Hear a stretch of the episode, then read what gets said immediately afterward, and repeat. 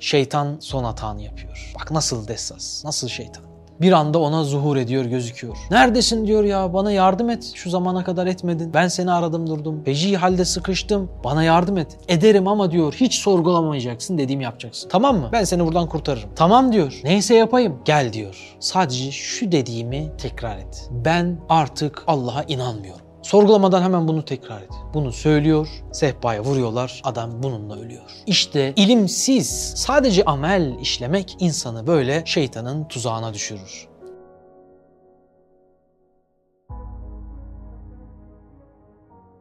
Çok derin ama çok lezzetli ama çok keyifli işlemeye doyamayacağımız bir ders bizi bekliyor kardeşlerim. Kur'an'ın o sonsuz ilimden gelen, ezeli hutbe olan o derin hazineleri içinde barındıran definelerine dalmak için şöyle bir besmele nefesi tutalım. Allah bize gayb hazinelerini açsın, ilim hazinelerini açsın. Bayramdan sonra şimdi bayramda iyi bir dinlendik, sıla rahim yaptık, okumalar yaptık, güzel bir kamp havasında geçirdik. Bütün enerjimizde, zihnimizi, kalbimizi ve sair latifelerimizi açalım açalım. Kaç tane latife var insanda? 300'den fazla manevi latife var. Latife nedir? Manevi duyu organı yani. Nasıl senin böbreğin var, karaciğerin var, kalbin var. Bunların her birisinin fonksiyonları farklı farklı değil mi? Niye farklı? Hani mülk veçesinde incelediğin zaman içinde şu kadar şu malzemeden vardır. Şu kadar şöyle bir yazılım vardır. Şu girişler, şu çıkışlar, şu kapakçıklar, şu kaslar, şu dokular bir şeyler anlatabiliriz değil mi? Anatomik veya tıbbi terimler kullanarak. Manevi olarak da bunun bir perde arkası var. Mülk veçesi dediğimiz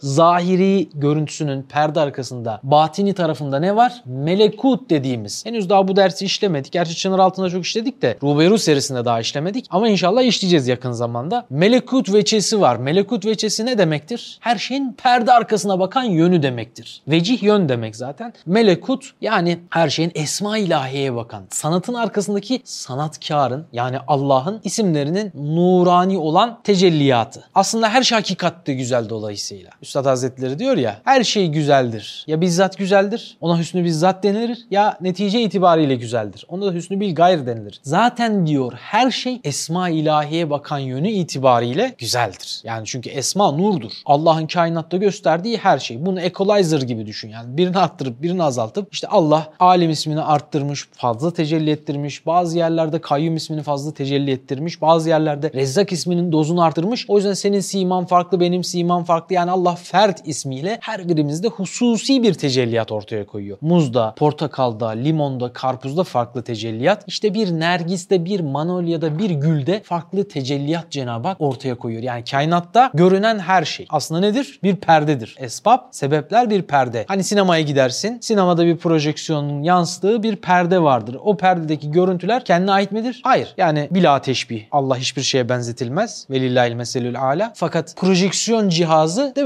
Bir zati tecelliyat ortaya koyuyor gibi tasavvur edelim. Öyle düşünelim. Perdede ne yansıyor? Arizi bir görüntü yansıyor. Yani bizler aynayız. Ayna kendinde olmayanı gösteren demektir değil mi? Yansıtan demektir. Demek ki görüntü sana ait değil. Bunu en güzel Hay isminden anlıyoruz. O nehir üstündeki kabarcık meselesini hatırlayın. Sıkça tekrar ettiğimiz güzel Risale'de geçen, defaatle geçen bir örnektir. Güneşcik içinde gözüken bir su kabarcığı. Bakıyorsun içinde güneş var gibi ama gölgeye girince içindeki güneşi kaybediyor.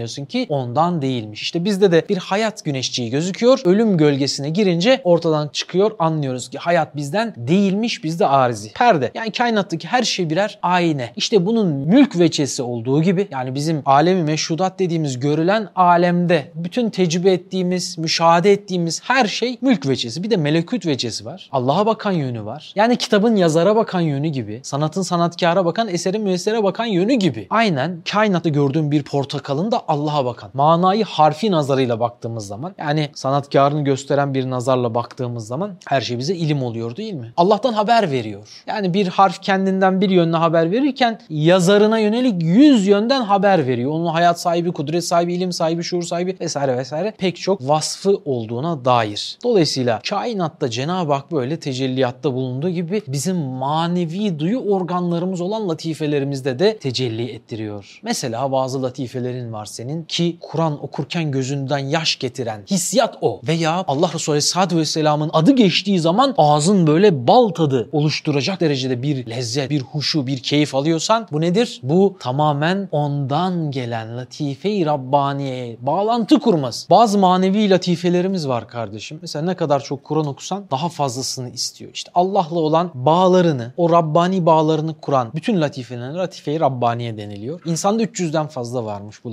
latifeler. Eğer günahlarla çok iştigal edersen, onlar kesafet içerdiği için ve onlar zulümat içerdiği için senin bu manevi latifelerini öldürebiliyor. Ölen veya sönen latifelerin var. Bunların parlaması mümkün veya dirilmesi Allah'ın izniyle mümkün. Çünkü Allah basu ba'del mevt öldükten sonra diriltebilen sıfatlara sahip değil mi? Şimdi Cenab-ı Hakk'ın kainatta böyle envai çeşit tecelliyatı var ve bize kendini tanıttırmak istiyor adeta. Her yere bir Rabbani kaside bırakmış adeta. Bir mektup bırakmış. Yani aşk mektubu gibi ya. Kendini tanıtmak istiyor, okumanı istiyor. Şimdi biz de bugün aslında Cenab-ı Hakk'ın bize verdiği kullanırsak ona en çok bizi yaklaştıracak bir cihazımızı analiz edeceğiz. Onu konuşacağız. Onu idrak etmeye çalışacağız, anlamaya çalışacağız ki zaten konumuz idrak temelinden gidecek. Ama öncesinde size bir soru sorayım. Plot twist ne demek biliyorsunuz değil mi? Hani böyle filmin sonunda acayip bir şaşırtıcı son olur ya. Hiç ummadığın bir şekilde olaylar tersine döner. Dost zannettiğin düşman, düşman zannettiğin meğerse dost, katil zannettiğin meğerse masum, masum zannettiğin meğerse katil falan filan çıkar ya filmlerde. Ha böyle şaşırtıcı son. Şimdi arkadaşlar böyle hayatınızda düşünün. Dindar geçmiş bir ömrün sonlarında sizi böyle çok şaşırtıcı bir şekilde şaşırtan, hayrete düşüren ya bu adam böyle mi olacaktı dediğiniz birileri var mı? Adam dindardı, adam ilim sahibiydi nasıl yoldan çıktı? Veya adam bu kadar ibadet ehliydi, böyle mescitten çıkmazdı. Nasıl oldu da bir anda ayağa kaydı? Evet. Dedem hafızmış abi benim. Deden hafızmış. Hafızlıktan ehli dalalete uğraşıyor. Şimdi kumara. Yok yani bayağı kötü define mefine, alkol, malkol uyuşturucu bayağı böyle kötü. Allah Allah hafız olarak yola çıkan, imamlık yapan, daha sonra define avcılığı, uyuşturucu ticareti. Amerika'dan arkadaşları geliyormuş 1990 yılında da. Kardeş bütün tuşlara basmış seninki. Amerika'dan neye geliyor? Misafirleri geliyormuş dedemin köyüne. Escobar getir götürünü yapıyormuş. Allah Allah. Jandarma işte o zaman 99 yılında helikopterle operasyon düzenliyor bizim köye. Helikopterle operasyon düzenliyor. Abi nasıl hikaye varmış sen? Gazetelere, falan çıktı diye anlatıyor bu anıyı falan. Yani hani jandarma her vurduğu yerden define çıkıyor. Yani eğer onları satsalarmış benim torunumun torunu bile acayip zengin olurmuş yani. İyi ki Satamamışlar ama. iyi ki satamamışlar ama değil mi? O kadar defineyi satsalar torunun torunu bile kurtulacak derecede yani yedi sülaleni yarayacaksa ya biz seni burada göremezdik. Niye üzgün üzgün bak ağlayacak ki. Kardeşim önemli olan ahiret kazancı. Para insanı bozar boş versen. Fakirin en güzel tesellisi bu. Alsaydım sadaka verirdim falan mı diyorsun içinden? Yani medreseye veren bağış.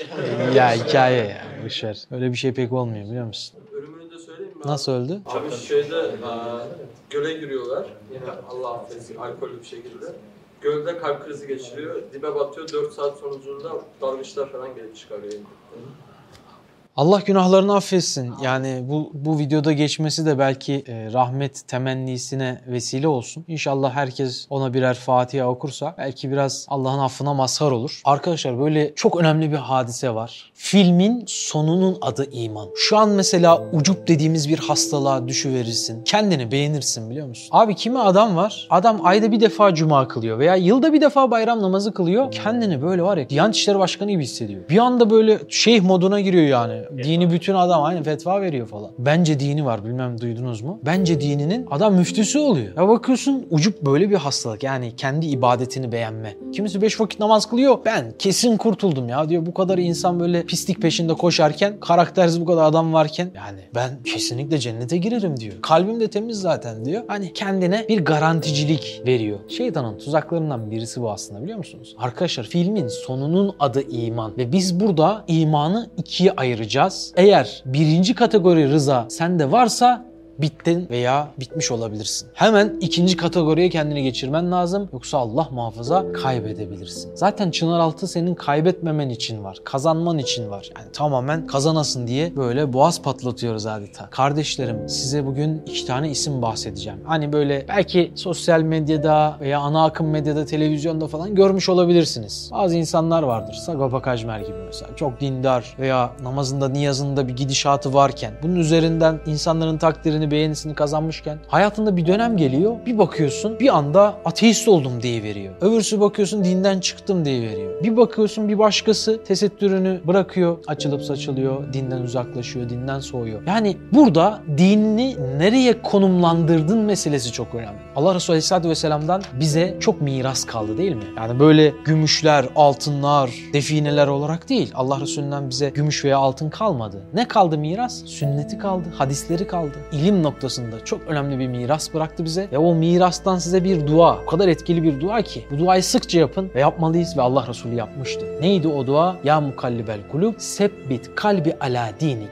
Ey kalpleri evirip çeviren Allah'ım kalbimi dinin üzere sabit kıl. Bu çok önemli. Neden biliyor musun? Kalp Arapçada hangi kökten geliyor? Değişen. Havanın değişmesi veya sahte para için değil mi? Kalıp para diyorlar eskiler. Ne demek bu? Değişen, dönüşen, değiştirilmiş. Kalp de hava durumu gibidir abi. Aynı hevayla havanın aynı kökten gelmesi gibi insan bir anda modunu değiştirebilir. Günü gününe tutmayabilir. Kalbi bir anda başka türlü atmaya başlayabilir. O yüzden iman Allah'tan gelen bir lütuftur. Ama neyden sonra? Hidayet, en güzel hidayet işaretli icazlı üstadın söylediği gibi. Hakkı hak bilip ittiba, batılı batıl bilip iştinap ettirmesi Cenab-ı Hakk'ın en güzel bir kula verebileceği hidayet ona doğruyu yanlıştan غيرت edebilme farkındalığı vermesi. Peki bu nasıl veriliyor? İşte Saadet Haftezani'nin tefsirinden bir cümle. Kulun kesbinden sonra Cenab-ı Hakk'ın kalbe ilka ettiği bir nurdur diyor değil mi hidayet? Öyleyse kul bir çaba gösterecek. Allah haşa zalim değil. Senden imanını bir anda alıp götürmek istemez. Rahmetiyle sana muamele eder. Ama sen ısrarla başka kapıları çalarsan rahmetin kapısını değil başka şeyin kapısını açarsın. Allah rahmeti sonsuz ama gazabı da sonsuz. Hangi kapıyı çalıyorsun? Neye müşterisin kardeşim? Buna bak sen. Şimdi biz burada kalbimizi Allah'ın hak dini üzere sabit ettirmenin formülünü konuşacağız. İleride Fatiha tefsiri yaptığımızda da sırat-ı müstakim duasında Allah bize ne dua ettiriyor? Bunu analiz ettiğimizde de gene bu konuya gireceğiz. Arkadaşlar kalbimizin istikamet üzere olması Allah'ın bize yaptırdığı en murat duadır. İstikamet duasını Cenab-ı Hak günde bize en az 40 kere yaptırıyor. En az 40 kere. Niye? Çünkü buna ihtiyacın var. Allah'ın ezeli kelamını açtığın zaman Cebrail Aleyhisselam'a onu değil mi? Sıralamış, tasnif etmiş. En başa bunu koymuş. Bununla başla. Allah'ın kelamına bununla muhatap ol. İşte mesele arkadaşlar çok derin bir mesele ama çok da vazı açık bir mesele. Bizler şimdi idrakı, şuuru, zihni ve dimağı konuşacağız. Bazı meseleleri girip çıkacağız. Bazı teknik tabirler kullanacağız. Ama öncesinde size ilmin doğru yolunu gösteren bir göstergeyi tarif edeceğim. Şimdi ilimle ilgili Allah Resulü Aleyhisselatü Vesselam çok hadisleri var değil mi? Veya alimlerin çok güzel sözleri var, çok önemli sözleri var. İlim bir müminin hayatında arkadaşlar en ön planda durması lazım. İlim farzdır biliyor musun? Çoğu insan bunu bilmez. İlim öğrenmek farzdır. O farzı elde etmek için, bu farzı yerine getirmek için mümin gayret getirmek, gayrete gelmek zorundadır. Cehalet senin üstünde duramayacak bir enstrüman. Sen kesinlikle cehaletle yan yana duramazsın. O yüzden Allah Resulü bize alim ve abid ayrımı yapıyor alimin bir saati belki abidin bin rekat namazından üstün arkadaşlar. Hatta alimin yatağına yaslanması ve uyuklaması abidin belki bin gece uyanık kalıp ibadet etmesine üstün. Hangi abid? İlimsiz ibadet eden. Burada belki hemen aklınıza Barsisa gelmiştir. Bir eski zaman ümmetlerinden bir adam Barsisa. Mağaraya çekilmesiyle meşhur. Tasavvufta çokça hikayeleri, menkıbeleri anlatılır. İlimsiz amelin çok güzel bir örneğidir. Çok dikkat edin. Bu asırda da çok yaygın. Maalesef bizim biraz sonra taklit taklidi iman başlığı altında inceleyeceğimiz bir konu. Taklidi iman ne? Anadan babadan görmüşsün, kültür mirası olarak yaşıyorsun. Ya başını örtüyor ama niye örttüğünü bilmediği için altına o örtüye hiç yakışmayacak kıyafetler giyiyor. Veya belki namaz kılıyor ama namazı neden kıldığını, neden kılması gerektiğini bilmediği için o namaza hiç layık olmayan hal ve hareketler, ticari kusurlar, ahlaki ve namus problemleri, iffet problemleri gösteriyor. O yüzden insanlar diyor ki biz nice namaz kılanlar gördük. Bu da yanlış, bu da hata ama bir başkasının hataya düşmesine sen ruhsat veriyorsun. Böyle bir koz veriyorsun şeytanın eline. Arkadaşlar ilimsiz ibadet çok tehlikeli ya. Barsisa şöyle bir hikayeye sahip bir adamdı. Mağaraya çekilmiş, kendini ibadete vermiş. Gece, gündüz yemenin, tuvaletin haricindeki yemeği de minimuma indirmiş. Sürekli ibadetle meşgul. Günah işleme şansı var mı? E yok zaten mağarada. Şeytan plan yapıyor. Diyor ki ben bu adama bir kızla ulaşamam. Kızlardan uzak. Ben bu adama içki içiremem. Ben bu adama faiz işletemem, kumar oynatamam. Ne yapacağım? Hırsızlık yaptıramam. Yani zaten bu toplumsal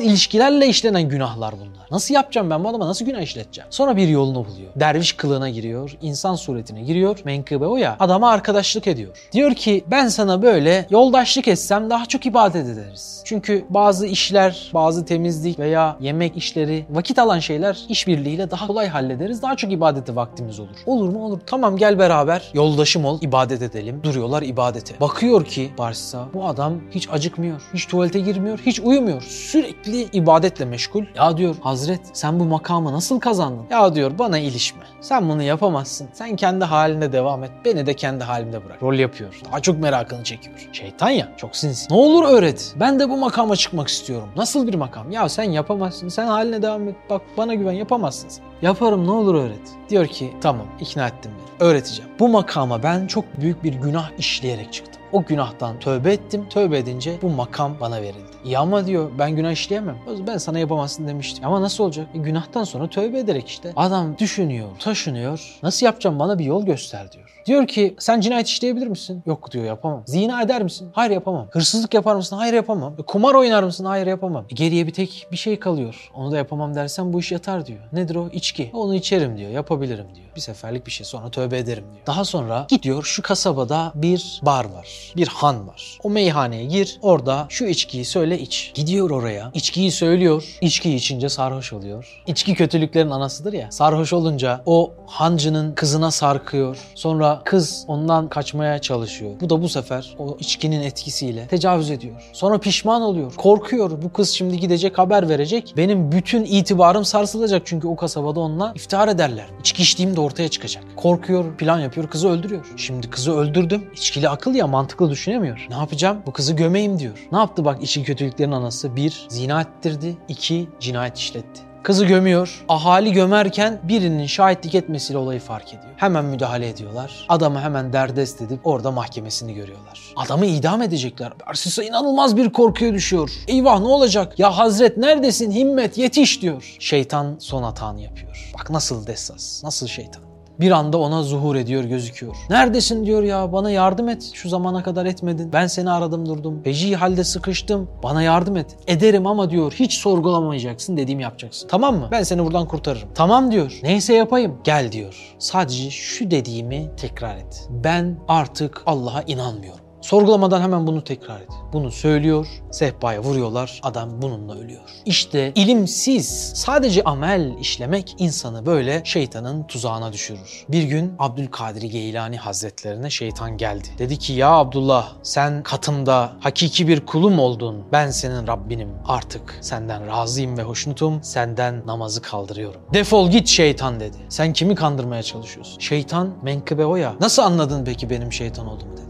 Dedi ki eğer konuşan Allah olsaydı altı cihetten gelirdi. Yani hem yukarıdan, aşağıdan, sağdan, soldan, önden, arkadan hem de gaybtan gelirdi. Ama şeytan olduğun için sadece sol cihetten geldi. İlim sayesinde Varsa'nın düştüğü tuzağa düşmedi. İşte mesela ilimsiz amelden bahsettik. Bir de amelsiz ilimden bahsedelim. Bunda karakterimiz kim? Bel'am bin Baura. Bu adam gene İsrailoğulları zamanından Hz. Musa döneminden bir adam. Kenan ilinden o bölgeye yakın bir yerde bir köyde yaşıyor.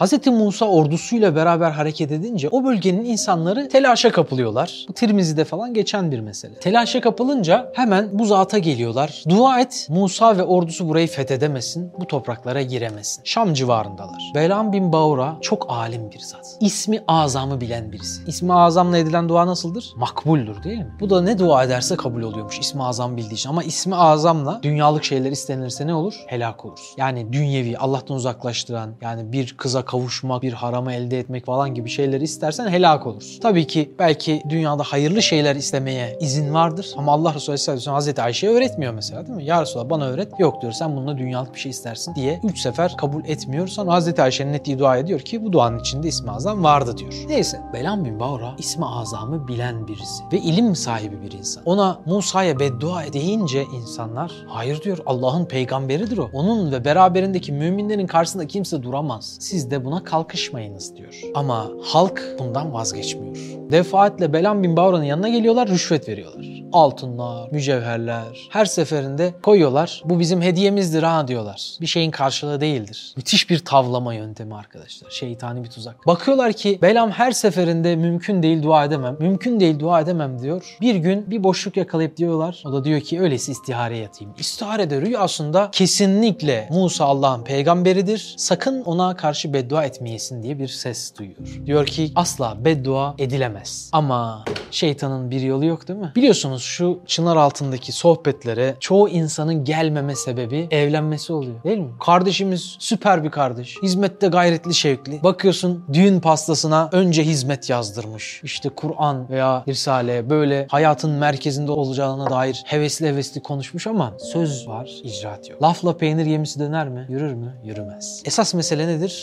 Aynesi iştir kişinin. Lafa bakılmaz deniliyor ya. Mesele abi icraattır, ameldir. İnandığını ortaya koymaktır. Evet, ilim hayatımızın merkezinde. ilmin etrafını da süsleyen tesip nedir? Ameldir abi. Allah o yüzden Kur'an'da hemen iman eden ve salih amel işleyen diye hemen peşin ameli koyar. Hazreti Ali ne diyor bak mesela ilimle ilgili? Çok güzel ilimle ilgili hadisler var. Google'a yazın. Devamına siz bakın. Ne diyor? İlim maldan üstündür. Çünkü sen malı korursun, ilim seni korur. İlim paylaştıkça çoğalır, servet paylaştıkça azalır. O yüzden her zaman ilim daha hayırlı arkadaşlar. İlim çünkü sarf ettikçe artan bir şey. Para sarf ettikçe azalan bir şey. Ama ilmin de amele ihtiyacı var ki bugün işleyeceğimiz aslında idrakın basamakları bize doğru yolu gösterecek. Yani taklidi imandan, anadan babadan görme, kopyala yapıştır papağan imanından bizi sorgulanmış, hakikate ulaşmış imana kavuşturacak. Kim gibi? Hazreti İbrahim gibi. Hazreti İbrahim yıldızları, ayı tefekkür ederek ben batıp gidenleri sevmem diye güneşin batışını, ayın batışını, yıldızların batışını bir acizlik olarak insanlara tanıttı. Ne yaptı? Tefekkür ettirdi.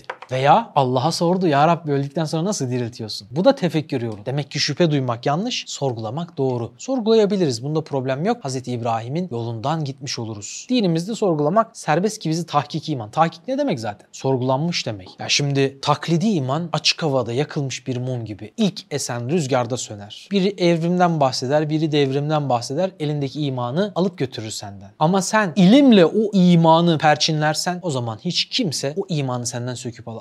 Şimdi mesela senin elinde Eren bir diyelim mango olsa hep elma diyorduk. Mango diyelim. Elinden o mangoyu alabilir miyim? Alabilirim güç kullanarak. Isırsan ağzından alabilir miyim? Alabilirim güç kullanarak. Yutkunsam boğazından değil mi? Keserim alırım yani şuradan. Midene gitse midenden alabilir miyim? Alırım ya abi kustururum gene. Ama midende damıtıldıktan, hazmedildikten sonra dem ve damarlarına işlese, hücrelerine karışsa artık o mango sen olmuş. Sen de kendini gerçekleştirmiş olur. Artık mangoyu bulamazsın yani. Değil mi? Alamaz. Şeytanın da sekerat anında eli ancak akla uzanıyormuş arkadaşlar. Ama sen akıl midesinde o imanı tahkik boyutuna geçirmek için işletirsen eğer, biraz sonra işleyeceğiz. İzan boyutuna yükseltirsen eğer ne oluyor biliyor musun? Akıl midesinden ruh, kalp, sır ve manevi latifelere bu iman dağılıyor. Artık iman bizzat o Allah Resulü'nün sahabesi Haris'in imanı gibi. Nasılsın diyor? Tam bir iman etmiş olarak sabahladım ya Resulallah. Bu sözün hakikati nedir? Ya Resulallah sen konuştuğun zaman cenneti görecek gibi oluyorum. Arş-ı görecek gibi oluyorum. Cehennemdekilerin sesini duyacak gibi oluyorum. O derece içimde hissediyorum. Bakın diyor Allah Resulü şu adama tepeden tırnağa iman kesilmiş diyor. Bu çok önemli. Biz de eğer imanın lezzetini alamıyorsak kalp aynamıza günah kirleri veya şek ve şüpheler bulaşmış demektir. Şimdi bunları inşallah temizleyeceğiz ki iman çok önemli biliyorsunuz. Bir saat tefekkür, bir sene nafile ibadetten üstün. Bir saat ilim öğrenmek, bir gece ibadetten, bir gün ilim öğrenmek, bir sene nafile oruçtan üstün. Çok hadisler var ilimle ilgili zaten. İlim yolunun biliyorsunuz tebrik edicileri var. Melekler kanatlarını açar. İlim yoluna gidene bir anda hürmet ederler. Arş-ı alada onun ismi konuşulur. Fırat ilim yoluna girmiş. Melekler onun yürüdüğü yola kanatlarını sererler. Böyle yani fenomen olursun bu cihanda. Meleği alada melekler arasında bestseller. İşte trend topik olursun. En çok seni konuşurlar yani. Hayırdır Ferhat? Okyanus ötesi.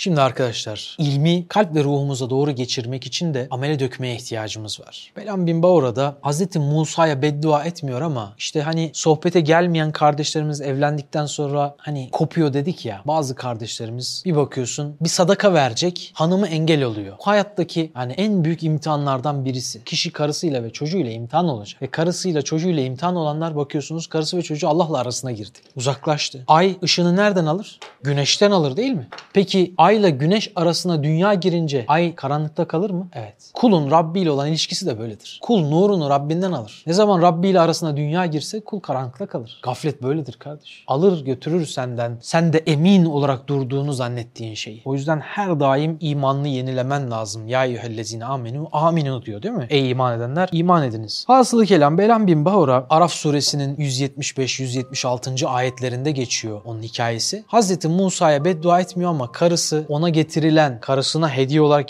gönderilen kocanı ikna et şu mücevherler altınlar senindir denilmesinden sonra karısının dünyaya olan meylinden dolayı karısının ataklarına uğramaya başladı. Karısı geldi gitti geldi gitti kapıyı aşındırdı. O kulağından bu kulağına bu kulağından o kulağına alttan girdi üstten çıktı derken Elam bin Baura'yı ikna etti. Dünyaya meyil ettirdi. O meyil işte insanı mahvediyor. Ve o kadar ilim sahibi olan o adam o ilmiyle cehennemin dibine düştü. Ayetlerde onun dilinin uzaması ve onun köpeğe benzetilmesi, bu şekilde helak olması tarif olunuyor. Ne oldu? O bir dağın başına çıktı. Orada beddua edecek bir eşeğe bindi. Eşek duruyor gitmiyor. Vuruyor, dövüyor eşeği. Bayağı fena, canını acıtacak şekilde dövüyor. Üç sefer bu olunca üçüncü sefer eşek dile geliyor. Ey Ademoğlu sen kime beddua edeceğinin farkında mısın? Görmüyor musun? Melekler önüme set kurmuş.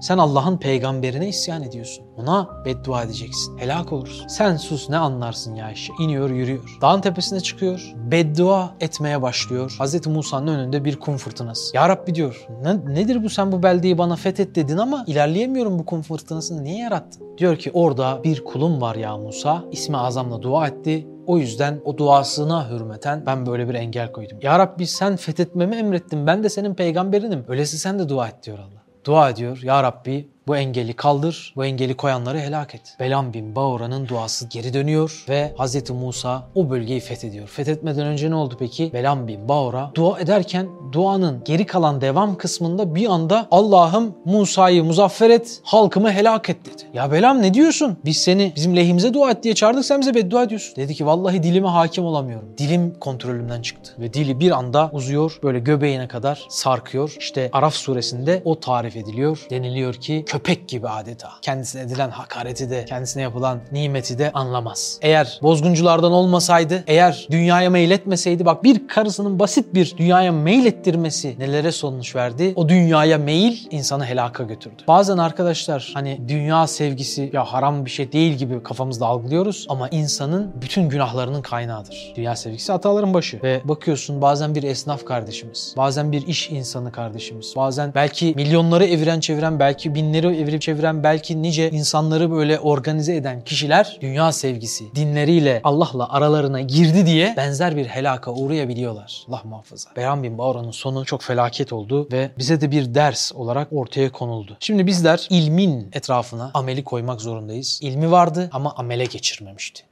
hayata sokmamıştı. Şeytanı şeytan yapan da bu değil mi? Şeytan en alim varlıklardan birisidir arkadaşlar. Ama ilmiyle amil değildir. Asidir. Ondan dolayı cehennemin dibine düşmüştür. Ve o cehennemde ebedi kalacak. Şimdi arkadaşlar ileride bir ruh bahsi ele alacağız. İşte ruhun hayatın müstakil bir ferdi olduğunu konuşacağız. İnsanın anne karnında 4 aylıkken ruha kavuşması, ruhun sonradan yaratılması ama ebedi olması, ezeli olmayışından bahis açacağız. Alemi emirden olduğunu konuşacağız. Yani Cenab-ı Hakk'ın kanunlarının bir glaf giymiş hali gibi adeta düşüneceğiz. Ve bedenin ne içinde ne dışında olduğuna dair bazı meseleleri konuşacağız ama şimdi dima mertebeleri, dimada ilmin mertebelerini konuşmak adına girişi ufak bir böyle pencere açıp ruhtan yapmamız gerekiyor. Çünkü arkadaşlar dima meselesi bizim idrakımız, aklımız, aklımızı nasıl kullandığımız, ilmi hayatımıza gerçekleştirmek, hayatımızda ortaya koymak için en önemli adım. Ama biz kendimizi tanımazsak, ya ben kimim sorusuna cevap veremezsek tıkanıyoruz. Sen kimsin mesela Fevzi? Sen nefis nefis misin? Sen cüzi irade misin? Sen benlik misin? Sen vicdan mısın? Yoksa bunların hepsi misin? Yoksa bunların hiçbirisi misin? Ya Fevzi dediğin zaman hissettiğin o benlik hissiyatı, o kim? Sen bu cisim misin? 5 sene önce başka görünüyordun. Değil mi? Üstadın Mesnevi Nuriye'de Lasiyema'da anlattığı o makule meselesi var ya. Yani bir çubuğun ucuna ateş yakıyorsun. Şöyle çevirince bir çember gözüküyor. Halbuki orada bir çember yok. E sen de 60 sene yaşamışsın. Kaç tane sima değiştirmişsin ama o simanın bir simay manevisi var. O sensin aslında belki. O senin siman aslında. Ama cisim değişiyor. İnsanın değil mi? Yılda iki defa tüm hücrelerinin yenilendiğine dair bir malumatımız var. Şimdi az önce bahsettiğim gaflet meselelerini bir düşünelim. Normal hayatımızda gaflet var mı? Var maalesef. Esnaf kardeşlerimiz sürekli namahreme maruz durumdalar. Okuldaki, lisedeki, üniversitedeki veya yüksek lisans okuyan kardeşlerimiz namahreme maruz durumdalar. Sosyal hayatta ticaretin içine girenler bazı haram lokmalara, bazı yalanlara belki maruz durumdalar. Yani gaflete sebep olan günahların hepsine maruz durumdayız. Zor bir asırda yaşıyoruz. Arkadaşlar Allah'tan bizi uzaklaştıran, iman nurunu kalpten söndüren, bizdeki namaz aşkını, ibadet aşkını ortadan kaldıran şey aslında günahlardan gelen kirler. Ve bunlar kalp yaralarına sebep oluyor. Kalp ve ruhumuzda yaralar açıyor. İkinci lemayı hatırlayın. Orada Eyüp Aleyhisselam kıssası üzerinden bize bir metafor oluşturuyor ve muazzam bir ders çıkarıyor oradan. Yani bizim iç alemimizde yaralar var. Nereden geliyor? Günahlardan. Bu günahlar nereden giriyor peki? Gözden giriyor. Göz musluklarından kalp havuzuna akıyor. Kalp havuzunu pisletiyor. O pis havuza girmiyorsun. Giremezsin, içemezsin, beslenemezsin, faydalanamazsın. Kulak musluklarından pis sular akıyor kalbine. O yüzden kalbin aynası kararıyor az önce dediğim. Şimdi bu gafletten peki bizi çıkaracak olan şey ne? Osman abi sabah namazına kalkamıyorum. Osman abi namaza iştiyakım yok. Namazda kaçıncı rekatta olduğumu unutuyorum. Osman abi Kur'an okuyasım gelmiyor. Cevşen okuyasım gelmiyor. Risale okuyasım gelmiyor. Sohbete çağırıyorlar. Çınar altına çağırıyorlar. Gidesin gelmiyor. Hani bir karar anı vardır ya. Seni çınar altına davet etti birisi mesela. Fevzi kardeşim ya gel akşam sohbetimiz var. O anda seni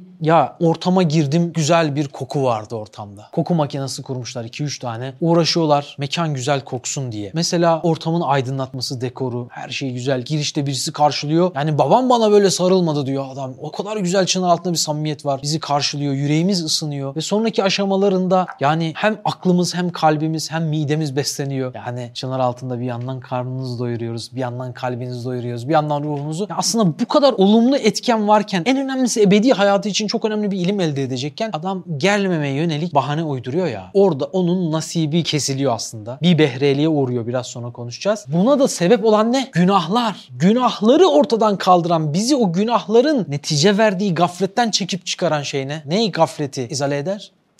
Çok güzel. Tefekkür. Tefekkür gafleti izale eder. Hiç şöyle bir hadis veya ayet duydunuz mu? Bir saat oruç bir sene nafile ibadetten üstündür. Hiç şöyle bir hadis veya ayet duydunuz mu? İşte bir saat tavaf bir sene nafile ibadetten üstündür. Çok faziletli ibadetler için bile bunu kullanmayan Allah Resulü Aleyhisselatü Vesselam tefekkür için kullanıyor. Çünkü ne için geldik biz bu dünyaya? Allah'ı tanımak için. Esas mesele Allah'ı tanımamızı sağlayan şu dimağımız, idrakımız, aklımız. Bugün bu cihazı tanıyacağız işte arkadaşlar. Şimdiye kadarki bölümü girizgah sayın ya. Bundan sonra esas bizi biz yapan temel bir şeyi konuşacağız. Çünkü sende bu olmazsa eğer namaz farz mı? Değil. Aklın bali değilse, idrak etmiyorsan çın altında mı? Bazı kardeşlerimiz öyle. namaz farz değil adam. Aklı bali değil çünkü. Çünkü bazı yaptığı hareketlere bakıyorsun. Yani aklı yerinde olmasa gerek yani. Değil mi? Kim o kettle'ı ocağa koyar yani? Kettle'daki suyu ısıtmak için. Yani bu mesela akıl bali olmadığını gösteriyor. Adama demek ki herhalde namaz farz değil. Yani şimdi akıl öyle bir cihaz. Rabbini tanıman için sana verilmiş ve seni bütün mahluklardan üstün bir konuma götürüyor. Ama insandaki en üstün şey mi? Değil. Biraz sonra göreceğiz. Dima diyoruz o yüzden. Daha geniş bir kavram. Dima hem şuura bakan hem zihne bakan bir kavram karşılığı olan manadır. Ve ruh dediğimiz bu muammanın, bu acip Allah tarafından verilen emrin içinde bulunan bir cihazdır kardeşim. Zihin, şuur, ruha takılmış bir cihaz. Peki ruh nerededir? Ruhun mekanı var mı? Mekanı yoktur. Ama bedenin içinde çalışır. Bu da çok enteresandır. Yani icraatıyla bedenin her yerindedir ama mekanı yoktur. Böyle enteresan bir mahiyeti var kardeşim. İnşallah ruh bahsinde ele alacağız. Ruh dersini işlediğimde Ruberu'nun tarihindeki belki en soyut kavramı anlatacağım ama benim de en lezzet aldığım derslerden birisi bu arada. İnşallah sırayla bu konulara hep gireceğiz. Ruberu'nun serisinin e, böyle talipleri var. Bir sonraki seriyi bekleyen, bir sonraki videoyu bekleyenler. Onlar artık biraz sabırla beklesinler. Çünkü ruh çok derin bir bahis. Şimdi bedende bulunduğu sürece bedene muhtaç olan bir tarafı var ve bedenle kayıtlı mukayyet bir tarafı var. Ama Beden kaydından çıktığı zaman teali eden, kainatta gezebilen, eğer tayyip bir ruhsa, temiz bir ruhsa kainatın evci alasına kadar uçabilen bir yönü var. Ve Cenab-ı Hak bize nefis gibi ve cüz-i irade gibi vaz cihazlarımızı ruha taktığı gibi arkadaşlar şuuru, zihni, idrakı, dimağı da ruhumuza takmış. Şimdi biz ilmi öğrenirken, taklidi imandan tahkike çıkarken, ilmel yakin, aynel yakin, hakkal yakin basamaklarını çıkarken işte bu cihazatı ve bu sistematiği kullanıyoruz. Biraz sonra bunun mühendislik harikası detaylarını, dekaikini anlatacağım size. Ya ben çok etkileniyorum, büyüleniyorum Allah'ın yaratışından, yaratma şeklinden ve hakikaten de o ilmel yakinden hakkal yakini olan serüvenimizi Cenab-ı Hak nasıl bir makina vasıtasıyla yaptırıyor? Böyle yani içimde muhabbet fırtınaları kopuyor. İlmel yakin ne demek biliyorsunuz değil mi? Bir şeyi ilmen bilmek. Fix verilen örnek nedir işte Risale'deki örnek? Uzakta bir duman gördüğün zaman ateş olmayan yerden duman çıkmaz demiş atalarımız. İşte tutuşma sıcaklığının işaretidir bilimsel ifadesiyle. Dolayısıyla orada bir ateş var ama ilmen bunu biliyorum. Gözümle gördüm mü ateşi? Görmedim. Gittim gözümle gördüm ne oldu? Aynel yakin oldu. Artık eminim bir ateş gördüm çünkü. Dumanı görmüştüm, ilmen bilmiştim. Şimdi gözümle de ateşi gördüm. Aynel yakin bir iman. Sarsılmaz. İlmel yakin iman da hani kuvvetlidir. O da tahkike götürür. Ama aynel yakin artık senin keşfiyatınla alakalı. Sonraki aşama ne? Ateşe yaklaşırsın, sıcaklığını hisseder. Bir de dokunduğun zaman hakkal yakinin zirvesine ulaştın. Fena fillahın da tarifi değil mi bu? Zaten Allah'ta fani olmak, onda kaybolmak. Zaten Nakşilerin sistematiğinde de bu var.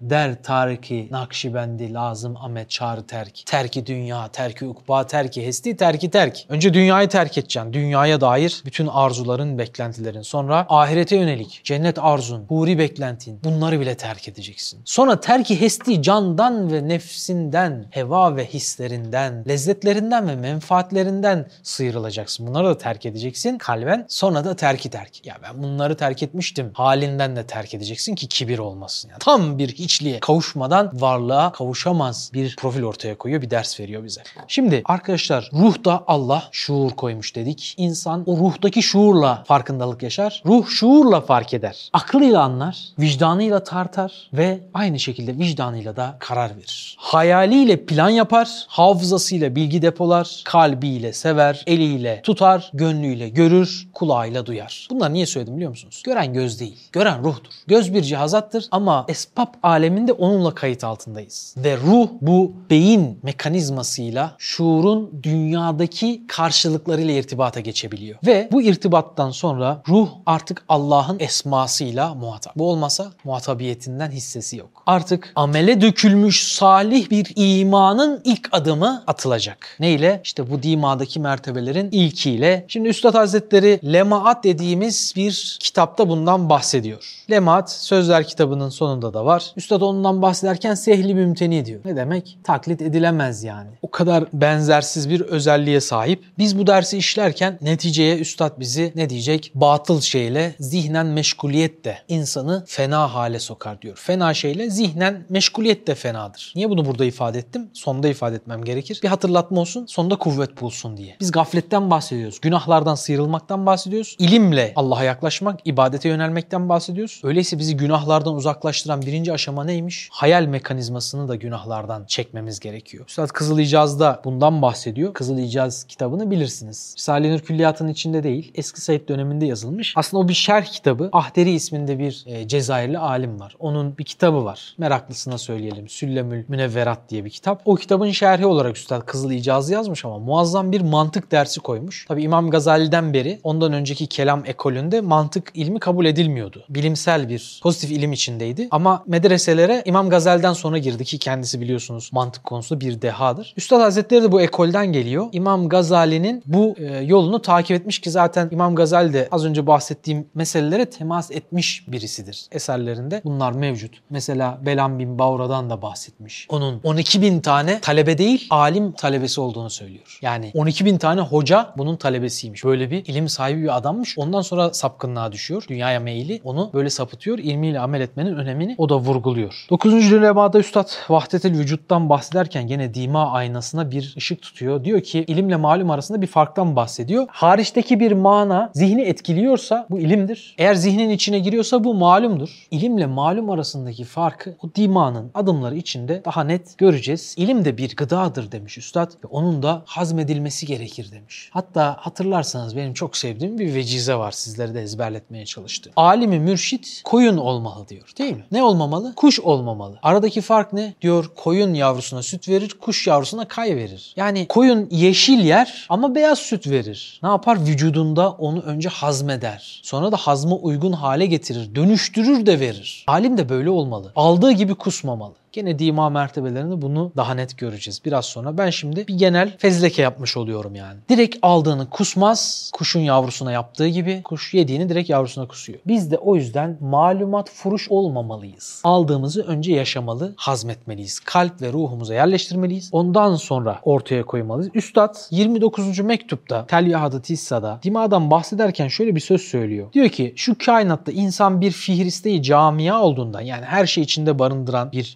prototip olduğundan insanın kalbi binler alemin haritayı maneviyesi hükmündedir. Kalp öyle bir özellik taşıyor ki binlerce 18 bin alemin manevi haritasını içinde taşıyor. Bu ne demek? Sen eğer seyri sülükla bir manevi kulluk yolculuğunda derinleşme yaşarsan 18 bin alemin penceresi sende açılabilir. Hepsinin istidadı kabiliyeti sende var. Muazzam bir mana demek. Evet, insanın kafasındaki dima, hadsiz, telsiz, telgraf ve telefonların santral denilen merkezi misüllü, kainatın bir nevi merkezi maneviyesi olduğunu gösteren hadsiz fünun ve ulumu beşeri olduğu gibi. Abi acayip bir şey söyledi. İnsanın nasıl kalbi haritayı maneviye dedi ya 18 bin alemin. İnsanın diyor diması da kainatın bir manevi merkezidir dedi.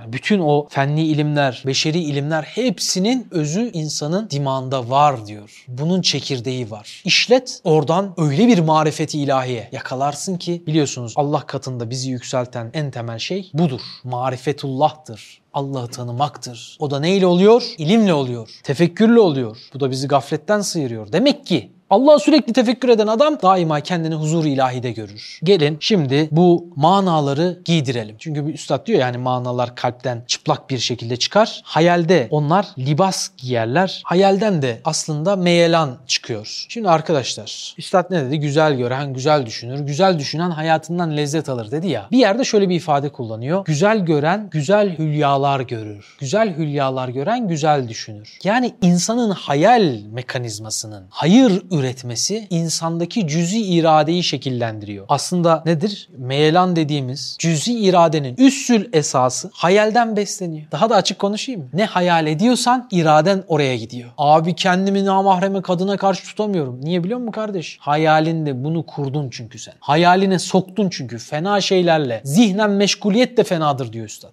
Ya hayalde haram değil. Hayalde zina etmek amel defterine günah yazdırmıyor. Tamam biraz sonra dima mertebelerinin ilk üç mertebesinde hüküm yoktur. Ama ve lakin cüzi iradenin üssül esası olan meyelan altını çiziyorum not alın diye. Cüzi iradenin üssül esası olan meyelan tamamen hayalden besleniyor arkadaşlar. O yüzden hayal aklın kontrolünde olması gerekiyor. Hayalini serbest bırakırsan vesvesenin oyuncağı olur. Tekrar diyorum. Hayalini serbest bırakırsan vesvesenin oyuncağı olur. Hayalin aklın kontrolünde olmalı. Bir at gibi, kır bir at gibi sırtına binmelisin ve seni Kur'an'ın burçlarında gezdirmeli. Yani hayaline ne sokacaksın? Namahremi, kadını, günahları değil, maleyaniyat boş şeyleri değil, ilmi, mefkureyi, gayeyi, hayali, İslami hedefleri, ümmet için hayalleri, Ayasofya'yı, Kudüs'ü veya Myanmar'ı, Doğu Türkistan'ı hayaline sokacaksın ki sen sabah uyandığın zaman oraya düşün. Oraya yönelik planlar yap. Oraya giden yolları inşa et. Orayı fethedecek Ömerler yetiştirmeyi hayal et. Hayaline bunu koyarsan göreceksin. E zaten biliyorsunuz mesela 10 bin manevi talebe yetiştiren bir yetimhane inşa etmeyi hayal etsen ama paraya gücün yetmese sevabını inşa etmişsin gibi Allah yazıyor biliyorsunuz. Öyleyse hayalinizi boş tutmayın kardeş. İşletin. Şimdi insanın hayalinden meyil, meyilden cüzi irade dedik. Hayalin aynası nedir peki? Bilinçaltıdır. Arkadaşlar neyle meşgul olursanız, neye yoğunlaşırsanız ona yönelik hayal geliştirirsiniz. Ve o hayal size meyil kazandırır. O meyil sizin cüzi iradenizi yani günah ve sevap cetvelindeki sevap tarafına adım atmanızı sağlayan temel etken oluyor. İnşallah Seddi Zerai dersinde bunu anlatacağız ama günahların önüne set kurmamız gerekiyor ya. Buradan başlayacağız. Nereden? Hayalden. Dedim ya neyle meşgul olursan ona göre hayalin aynası da bilinçaltı. Öyleyse kardeş namahremli yerlerden geçme. Namahremin olabileceği keşfetlere girme. Değil mi? Kirletme bilinçaltını ki hayaline batıl tasvirler girmesin. Fırat bulduğun her şeyi yer misin kardeş? Yemem. İnandırıcı olmadı sanki. Yani güldü. Helalse yer diyorsun. Mesela çöp yer misin? Yemezsin değil mi kardeş? Midene çöplük muamelesi yapmıyorsan, çöp yemiyorsan aklına da çöplük muamelesi yapma. Her şeyi okur musun? Her şeyi düşünür müsün? Beynine her şeyi sokma. Gereksiz bilgileri, çöp bilgileri, haram bilgileri sokma. Şimdi gene diman mertebelerinde ben gene fezdeki olarak devam edeceğim. Sonra içine gireceğim. Diman mertebelerinde gene ele alacağız. Arkadaşlar bir tarafane. Biraz da ateistler ne diyormuş, evrimciler ne diyormuş. Biraz da onlara hak vererek dinleyeyim. Demek şeytanın en büyük tuzağıdır diyor üstad değil mi? Çok kişinin imanını böyle elinden alır. Çünkü o an iltizam yapıyorsun sen. Onları tercih ederek dinliyorsun. Aslında tarafsız olmamış oluyorsun. Taraf seçmiş oluyorsun. İmanını orada bitiriyorsun. Şüphe sokuyorsun kalbine. Ve o şüphe büyüyor, ejderhaya dönüşüyor. imanını ısırıyor. Ve kalbindeki iman zamanla ortadan kalkıyor. İşte mesele çok hassas. Ahireti kazanıp kaybetme ile alakalı bir ders yapıyoruz. Büyük bir konu yani arkadaşlar. Evet o yüzden üstad şey demiş değil mi? İrade aklın borazanı demiş. Bir de 11. mektupta tedavi ile hayalettan bahsediyor. O da bir faraziyatı tahattür etmek bir nevi işte irtizamı gayri iradidir diyor. İnsanın hayali iradesinin dışındadır. O yüzden aklın kontrolüne girmesi mecburidir. Bir insan zaten bu mekanizmayı doğru işletirse işte ilmel yakinden Ferhat, hakkal yakine çıkıyor ya. O çıkışta ne var abi? %100 bir yakin elde ediyorsun. Yakin. Ne demek yakin? Yani tam bir eminlikle iman etmek demek. %100 olduğu zaman yakin diyoruz. %80-90 olduğu zaman ne diyoruz? Zannı galip. Yani böyle kuvvetli bir zan taşıyor. Bir şeye dair böyle %50 üstü bir fikrin varsa ona ne diyorsun? Zan diyorsun. %50 de olursa şüphe ve şek. %50'nin altında bir fikrin varsa o konuda ona da vehim diyoruz arkadaşlar. Bunlar önemli. Şimdi gelelim dimağın mertebelerine. Üstad Hazretleri bakalım Lemaat'te buna dair ne diyor? Diyor ki dimada meratibi ilim muhtelifedir mültebise. Yani ilmin mertebeleri dimada farklı farklıdır. Bunlar karıştırılabilir. Dimada meratip var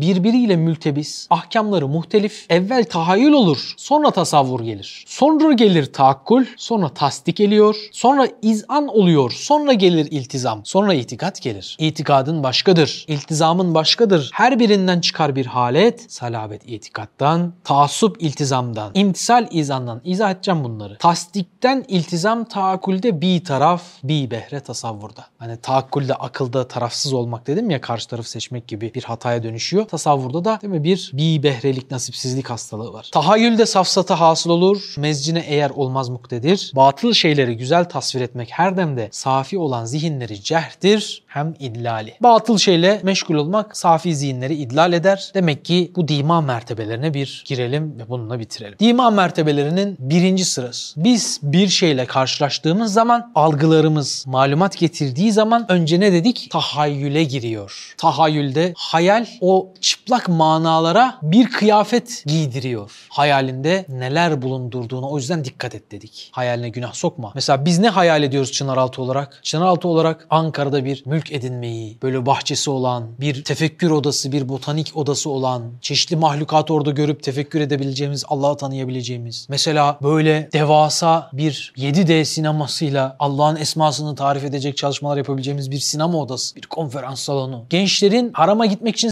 sebebinin kalmayacağı derecede futbol sahası, çim sahası, basket sahası, bir mesela atları binip atlarla temasa geçebilecekleri, okçuluk yapabilecekleri bir ortam. Böyle bir şey hayal ediyoruz. Göl kenarı, ağaçlar falan filan. Bundan önce belki bu hayal büyük, daha ufak bir hayalimiz ne var? Mülkümüz olsun, bu kira yükünden kurtulalım. Güzel bir bahçemiz olsun. O bahçede sohbet sonrası herkes çekirdeğini çıtlasın, semaverde çayını içsin. Ne oldu? Daha fazla cazibe oluştu değil mi? Bir önceki aşama bu aşamaydı. Bu aşamadan bir önceki daha küçük bir yerde başladık. O başlangıçtı. Bunlar araçtı. Amacımız neydi? İnsanlığa, bütün insanlığa İslam'ı en güzel şekilde anlatmak ve sevdirmek ve Allah'ı peygamberi en güzel şekilde anlatıp sevdirmek. Onun dar dairesine alem İslam, onun dar dairesine Türkiye. Türkiye'de bütün insanların İslam'ı tanıması sağlamak. İmanlara vesile olmak. Sosyal medyayı araç olarak kullanıyoruz. Binaları, mülkleri araç olarak kullanıyoruz. Hayallerimiz buna yönelik. Ne oldu? Çın altında bir araya geldiği zaman kuvve-i hayaliyemizi, zahiri ve batini duygularımızı buna yönelik kullandık. İnsanın zahiri ve batini duyguları var. Zahiri duyguları neler? Görmek, dokunmak, koklamak. İşte bunlar hep ruha takılmış cihazların icraatları değil mi?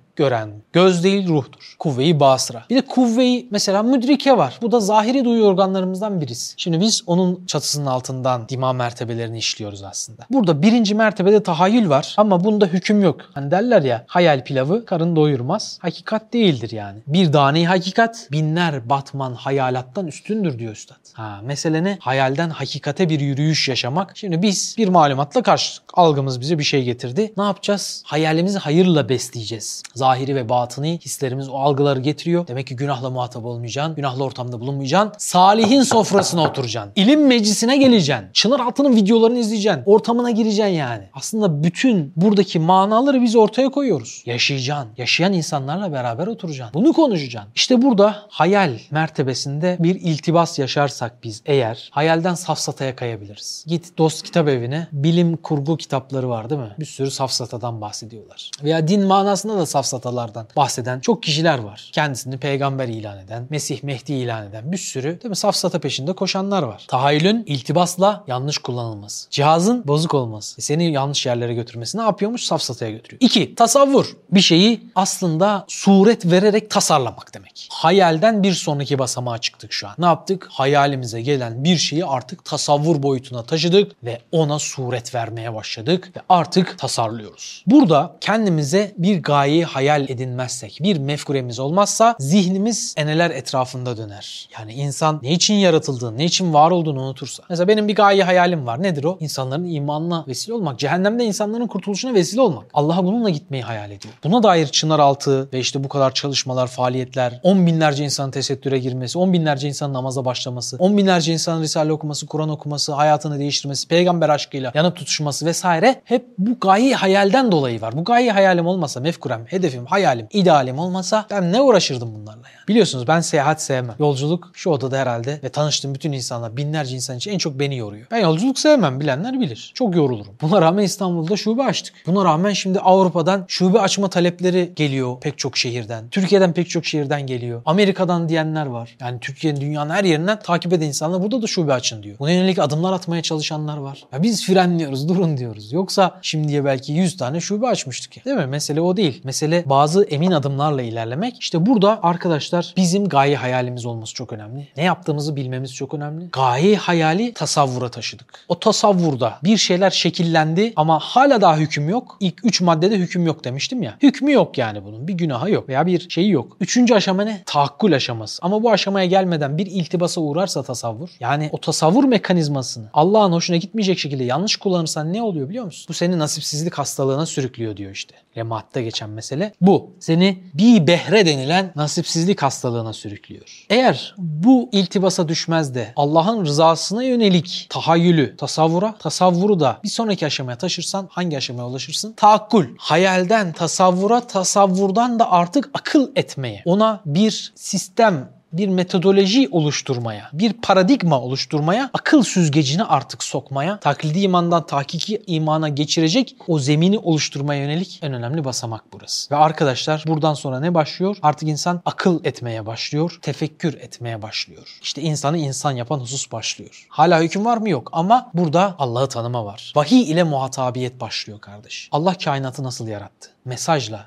anlaşıyor. Eğer sen vahiy ile burada birleşmezsen, birleştirmezsen o zaman bir iltibas yapmış olursun ve cerbezeye düşersin. Bu bölümün hastalığının ismi ise bir taraf olmak veya cerbezeye düşmek. Bir taraf olmak demek tarafsız olayım, objektiflik zannıyla yanlışlıkla karşı tarafa taraf olmak. Bu şekilde insan çok büyük bir şerrin kapısını açıyor ve hakkı batıl, batılı hak gösteren bir cerbezeye düşüyor. Eğer süreci doğru yönetirsen, vahiy ile irtibatını koparmaz, vahiy ışığında hareket edersen. Yani aklın bir rehber, vahiy yolunda yürüyor, kalp bir kumandan. Çok önemli. Üstad akıl kumandan demiyor. Akıl rehber diyor, kalp kumandan diyor. Yol ne yolu? Vahiy yolu. Bununla bakarsan kainata, iltibasa düşmezsen bir sonraki aşama tasdik aşamasına geçmiş oluyorsun artık. O şeyi tasdik edecek boyuta geliyor. Burada da insan yanılabilir. Ama yanılmazsa eğer artık hüküm vermeye başlıyorsun. Artık hayaline aldığın, sonra tasavvura soktuğun, sonra akıl süzgecinden geçirdiğin şeyi tasdikleyerek dimada, idrakta, anlayışta ilerliyoruz. Hedef ne? İman. Ve burada artık yüksek bir ilme ulaşıyorsun, doğruyu bulmaya doğru ilerliyorsun. İlmin gerçek atmosferine giriyorsun. İşte burada alemi mürşit koyun olması olmalı meselesi var. Yani burada eğer koyun olmaz, hazmetmez de tasdik boyutuna taşıyamazsan hastalık ne? İltibasla düşülen çukur. Malumat furuşluk. İnsan malumat satma peşine giriyor. Bazıları böyledir. Ya bir otur bir dinle ya. Ya bir şeyler öğren yani. Şuraya gelmişsin bir peygamber, bir sahabe, bir iman hakikati, bir Kur'an hakikati hakikati bir şey öğreneceğin zaman da çenen bir düşüyor bir açılıyor. Sıfır ilimle başlıyorsun konuşmaya. Atıp tutuyorsun. Niye? Ortamda herkes sana baksın. ilgiyi sen çek. Ama malumat furuşsun. Yaşamadığını anlatıyorsun. Nice insanlar var. Kız arkadaş olduğunu biliyorsun. Haram sevdadan dem vuruyor. Haram sevdaya dair insanlara bir şeyler anlatır gibi atıyorum. Belki video çekiyor. Niye? İzlenme. Esas yaşamıyor ki yaşasa. Malumat satıyor. Allah bize anlattığımızı yaşamayı nasip etsin. Bak çok kişi geliyor Osman abi şöyle anlatıyorsun böyle hiç sarsız yani benim kalbim titremiyor. Korkuyorum hatta. Ya Rabbi senin verdiğin Ferrari 300 ile gitmesi gerekirken 60 ile 70 ile sürdüm diye bana kızma ya Rabbi. Sana verdiğin potansiyelin çok altını kullanabiliyorum diye. Kendi aleminde hatta kendimi kusurlu görüyorum. Ama böyle söylüyorlar ya hani şaşırıyorum da. Ha diyorum insanlar nasıl böyle bir şeye düşmüşler? Allah'ım bizde böyle hüsnü zan ettikleri bu anlattığımız yüksek hakikatleri yaşamayı nasip et. O yüzden hep yanıma gelen sohbetten sonra abi çok güzel sohbetti falan filan diyenlere diyorum ki kardeş dua et anlattığımız Allah yaşamayı nasip etsin. Eğer yaşayamazsam herkesten önce ben helak olurum. Size anlattığım cennete siz gidersiniz ben giremem. Allah muhafaza. Cehenneme atılacak ilk üç gruptan birisi bu değil mi? Anlattığını yaşamayan alim. Ne güzel anlatıyor desinler diye konuşan alim. Allah muhafaza eylesin. İşte bizim de tehlikemiz bu değil mi? Ve insan bu süreci doğru yönetirse, iltibasla bir malumat furuşluk çukuruna düşmezse, ilmi nedeniyle nasılıyla, niyesiyle yaşarsa o zaman tasdikten bir üst aşamaya geçiriyorsun abi sen. İman yolunda en kilit kapıyı açıyorsun. İzan kapısı. Akıl midesinden artık nereye indi biliyor musun? Kalbe ve vicdana indi. Üstad izanı üç boyutta söylüyor. Bir vicdanın izanı, bir kalbin izanı, bir de ruhun ve aklın beraber imtisaç ettiği yerdeki izan. Ha, insan demek ki vicdanıyla da izan edebilir, kalbiyle de izan edebilir. İzan imanın giriş kapısıdır bence. O kilit kapısı. O açılınca iman kapısı tam açılıyor. İşte biz ilmel yakinden hakkel yakine yolculuğumuzu bu yolda yürüyoruz. Ve biz taklidi imandan takiki imana, o şeytanın çalamayacağı sarsılmaz imana buradan gidiyoruz. Çünkü ne var biliyor musun izanda? İzanda arkadaşlar basiret var. Tevekkül var. İzanda ne var? Vicdan var. Ve vicdan bir insanın eline verilmiş en kuvvetli mihenktir. Vicdan dersinde çok önemli bir cümle söylemiştik. Hatırlıyor musunuz bilmiyorum. Allah'a verdiği bezmi eleste, elestü bir Rabbikum Allah'ın sorduğu ben sizin Rabbiniz değil miyim sorusunu hatırlayan insanın azaları içinde bir tek vicdandır. Diğer bütün cihazatları bunu unutmuş olarak dünyaya geliyor. Ama vicdan bunu hatırlıyor. O yüzden güneş dediğimizde rahatsız oluyor. Vicdan azabı dediğimiz şey o yüzden. Vicdan mihengi izan mertebesinde çalışıyor. Ve burada imtisal var. Bu çok önemli arkadaşlar. İmtisalle iltizamı karıştırmayın. Tamam mı? İltizam izandan sonra gelen aşama. İmtisal boyun eğmek demek. Eğer bir insan izan aşamasına gelirse. Tekrar sayalım mı? Birinci aşamada ne vardı? Tahayyül. İkinci aşamada ne vardı? Tasavvur. Üçüncü aşamada ne vardı? Taakkul. Hayalden. Tasavvura geçti. Tasavvurdan. Akıla geçti. Sonra dördüncü aşamada ne vardı? Tasdik vardı. Artık tasdikledik meseleyi. Ondan sonra onayladık. Sonraki aşamada, beşinci aşamada ne var? İzan var. İşte izan ettikten sonra kalp ve vicdan ve ruh mahkemelerinde kabul edilip artık icazeti verildikten sonra ne başlıyor? İmtisal. Ne demek? Uymak, boyun eğmek. İşte ibadet aşaması bunun meyvesidir. İlmin amele dönüşmesinden bahsettik. Amelsiz olursa tehlike veya amel ilimsiz olursa tehlike. İkisinin de olmaması için demek ki burada bizim izana kavuşmamız şart. İzanda imtisal başlıyor. Tasdikte henüz imtisal yok. Bir insan bir şeyi tasdik ettiğinde hemen uygulamaya dökmüyor. İzan ederse döküyormuş demek. Bir insan düşünün. Adam iman ediyor. Abi iman ediyorum. Aslında sen tasdik ediyorsun. İzan etmiyoruz. Risalede bunu birkaç yerde üstad söylüyor. Eğer sen gerçekten tasdikten izana geçsen uygulamaya dökersin. Atıyor tutuyor değil mi? Mangalda kül bırakmıyor. Sadaka desen o, infak desen o. Babalar gibi konuşuyor. İcraat yok. Namaz desen namaz şöyle önemli. Peygamberimizin gözünün nuru, dinin direği. İcraat yok. Hani geceleri görmüyoruz seni. Manevi alemlerden bakıyoruz ya Erkan'la ben işte. Kimler tecrüde kalkıyor şöyle bir manevi dürbünle. Erkan size bakıyor. Herkes fosur fosur uyuyor. Dün gece acayip anlatıyordun kardeş. Ne oldu neredesin? İşte izan aşamasında başlıyor bu. Basiret de burada, feraset de burada. Buranın meyvesi arkadaşlar. Ve akılla kalp aynı anda çalışıyor bu evrede. İzan evresinde. Çünkü akıl midesinden kalbe sirayet etti. İzanın iltibas edildiği takdirde düşeceği hastalık ve çukur yanlış süreç yönetildiği zaman düşeceğimiz hata ve problemin adı ne biliyor musunuz? Arkadaşlar nifak, kalp hastalığı, imanın tam tersi. Bunu da neyle tedavi edebiliriz? İnfakla. Nifak münafıklığın hastalığının adıdır. Yani bir insan münafık vasfını almasını sağlayan kalp hastalığıdır. Onlara sorsan onlar iman ettik derler diye söylüyor değil mi? Hayır. Onlar şeklen bazı şeyleri yapıyorlar. Tasdik etmişler belki. Gidin Medine münafıklarına hepsi peygamberimizin peygamberliğini tasdik etmiş durumda. Ama izan etmemiş durumda. İkisi farklı anlıyor musunuz şimdi? Adam tasdik ediyor sen peygambersin tamam. Hayalime girdi, tasavvur ettim, aklettim, düşündüm, tarttım tamam. Tasdik de ediyorum sen peygambersin. Ama izan etmiyorum diyor. Kalbime inmedi diyor. Ha okuduğun Kur'an gırtlaktan inmezse hastası, kalp hastası. Burada demek ki imtisal olması ancak izanla oluyor. O da akıl midesinden kalbe indirmekle mümkün. Şimdi vicdan bozulursa kalp mühürlenir. Belrane ala kulubihim işaretül icazla bunu üstad uzun uzun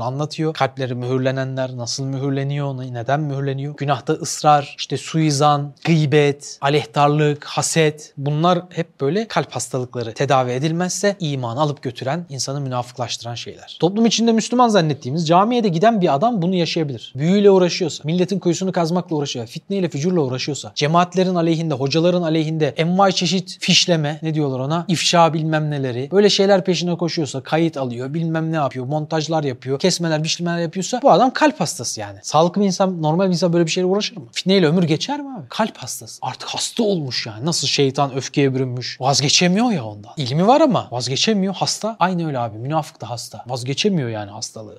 Kalbi mühürlenmiş o yüzden. Peki süreç doğru yönetilirse izandan sonraki aşamaya taşıyor onu mekanizma. O da nedir? İltizam. İltizam ne demek? Tarafgirlik demek. Artık taraf seçiyorsun. İzan ettiğin kalbine indirdin ya. Bunun otomatik neticesi eğer kalp hastalığına düşmediysen ne yapıyorsun? Fıtri olarak bir tarafgirliğe meyil ediyorsun. İslam'a karşı bir tarafgirlik. İltizam lüzum kökünden geliyor arkadaşlar. Yani çok elzem bir şekilde artık imanın, İslam'ın sancağını tutuyorsun yani. Bu artık senin ayrılmaz parçan gibi oluyor. Eğer bu yolda bir iltibas çukuruna düşersen, bir kalp hastalığı, bir Allah'ın rızasından uzak, yanlış bir süreç yönetiminle neye düşersin biliyor musun? Taassuba. Yanlış yoldaki bir taassuba düşersin. Taassup bir şeyi körü körüne, cahilane savunmak demek. Bir adam izanı elde etmiş olabilir ama iltizamı elde edemiyor. Neden? Çünkü yanlış tarafa tarafgirliği var. Bu bir ülke, bir siyasi parti, bir yanlış ideoloji de olabilir. O şeye olan taassubu yüzünden asla konuşmuyor ve konuşturmuyor. Mesela bir adam deccaldir, İslam düşmanıdır, süfyandır, tamam mı? Münafıktır. Ya bu adam İslam'a yönelik bütün hükümleri ortadan kaldırıyor. Bütün sünnet-i seniyeyi karşı savaş açmış ama senin o adama karşı taassup sevgin var. Ne yapıyorsun? Ona dokundurtmuyorsun. Kimseye iliştirmiyorsun. Ne oluyor? Bu sendeki iltizama engel oluyor. İman ilerlemiyor. İzan var ama iltizam yok. İslam'a tarafgir kabul edilmiyorsun veya tarafgir olamıyorsun. İslam'a tarafgir olan adam böyle bir şey asla kabul etmem der değil mi? Böyle olamaz der. Taassup sadece o noktada değil her noktada düşünün arkadaşlar. Çok önemli. Ama süreç doğru yönetilirse son aşama itikat. Evet. Yedinci mertebe itikat mertebesi. İtikat akt kökünden geliyor kör düğüm demek, çözülmez düğüm demek. Yani bir şey artık itikat boyutuna geldiyse tahayyülden tasavvura, tasavvurdan tahakküle, tahakkulden tasdike, tasdikten izana, izandan iltizama artık onu taraf seçmeye, iltizamdan da artık itikadı geldiyse Allah'ın izniyle sapasağlam yerleşti. Tahkik iman oldu ve o fıtri bir ihlasa sevk eder seni. Artık sen fıtri olarak ihlasın ta kendisi olursun. İhlas zaten ibadetin ruhu ama burada tabii ki niyet fıtri ahvalin ölümü oluyor. Yani sen bunu niyetle yapmayacaksın. Bir amel işlediğin zaman niyetle e şöyle yaparsan böyle olur değil. Artık o sende fıtri, doğal bir tavra dönüşmüş olacak. Bütün yaptığın hayırlar, iyilikler, insanlara fayda sağladığın bütün hususlar nedir? Fıtri bir ihlasa dönüşecek. Artık sen hayatın parçası olarak ruhuna yerleştireceksin. Burada bir çukura düşersek, iltibasa uğrarsak, doğru yönetemezsek ne oluyormuş? Hastalık olarak da riya oluyormuş. İnsan insan ihlassızlığa, riyaya düşüyor. Yani düşün artık tasdik var, izan var, da iltizam var ama itikata dönüşmüyor o iltizam. Niye? Bir anda riya baş gösterdi. El alem desin, dostlar çarşıda görsün, millet el alem ne der desinler, söylesinler, düşünsünler, takdir etsinler diye yapılan her şey senin aleyhine oluyor ve bu şekilde seni dehşetli bir kayba sürüklüyor. İşte arkadaşlar bu bahsettiğimiz dima bütünlüğüne şuur diyoruz. Biz eğer taklidi imandan tahkiki imana bu süreçlerdeki hastalıklara uğramaksızın işte malumat furuşluğa, cerbezeliğe, nasipsizliğe Allah o adama ilmi, sohbete katılmayı, ders dinlemeyi nasip etmiyor. Kur'an okumayı nasip etmiyor istifade etmeyi nasip etmiyor. Sadaka vermeyi nasip etmiyor. Ya sadakada mı nasip Osman? Vallahi sadakada nasip. Millet zannediyor ki işte ilim erbapları insanların peşinde koşmalı. Hayır tam tersi. Onlar onların peşinde koşmalı ki nasibini kovalamalı. Çünkü bir verdi ahirette 700 alacak. 7000 alacak belki. Ebedileşecek. Ama adam nasipsiz. Vermek nasip olmuyor adama değil mi? Çok şahit oluyoruz böyle kişilere. Adama sadaka vermek nasip olmuyor. İmkanı var. Belki bir düşüncesi de var ama nasip olmuyor yani. Tam manasıyla Allah o yolu ona açmıyor. Veya safsatı olabiliyor veya cerbezi olabiliyor veya nifak olabiliyor veya taassup olabiliyor veya riya olabiliyor. Bu sıkıntılara düşmemek için az önce bahsettiğimiz hayır yollarını, hayır basamaklarını tırmanmamız gerekiyor. Rabbim ilmin bütün faziletine ulaşmayı önce bize sonra çevremize nasip etsin ve bize de anlattığımızı yaşamayı nasip etsin. Bunu izleyen artık bütün kardeşlerimiz inşallah bir zerre ilim öğrense o ilmin hayatındaki uygulamasını sonuna kadar yapmaya çalışmalı. Rabbim onlara nasip etsin. Çünkü Hazreti Ömer söylüyor bunu. Biz Allah Resulü'nden böyle öğrendik diyor. Önce Mekke sonra Medine dönemi yaşandı. Önce iman sonra amel. Ama ikisi beraber olmak zorunda. Biz dedi Hazreti Ömer. Önce Kur'an'dan bir ayet öğrenir. Hayatımıza geçirmeden ikinci ayeti öğrenmezdik. Vebal var. Allah bu vebalin şuuruyla yaşamayı bize nasip etsin. Allah razı olsun. El Fatiha.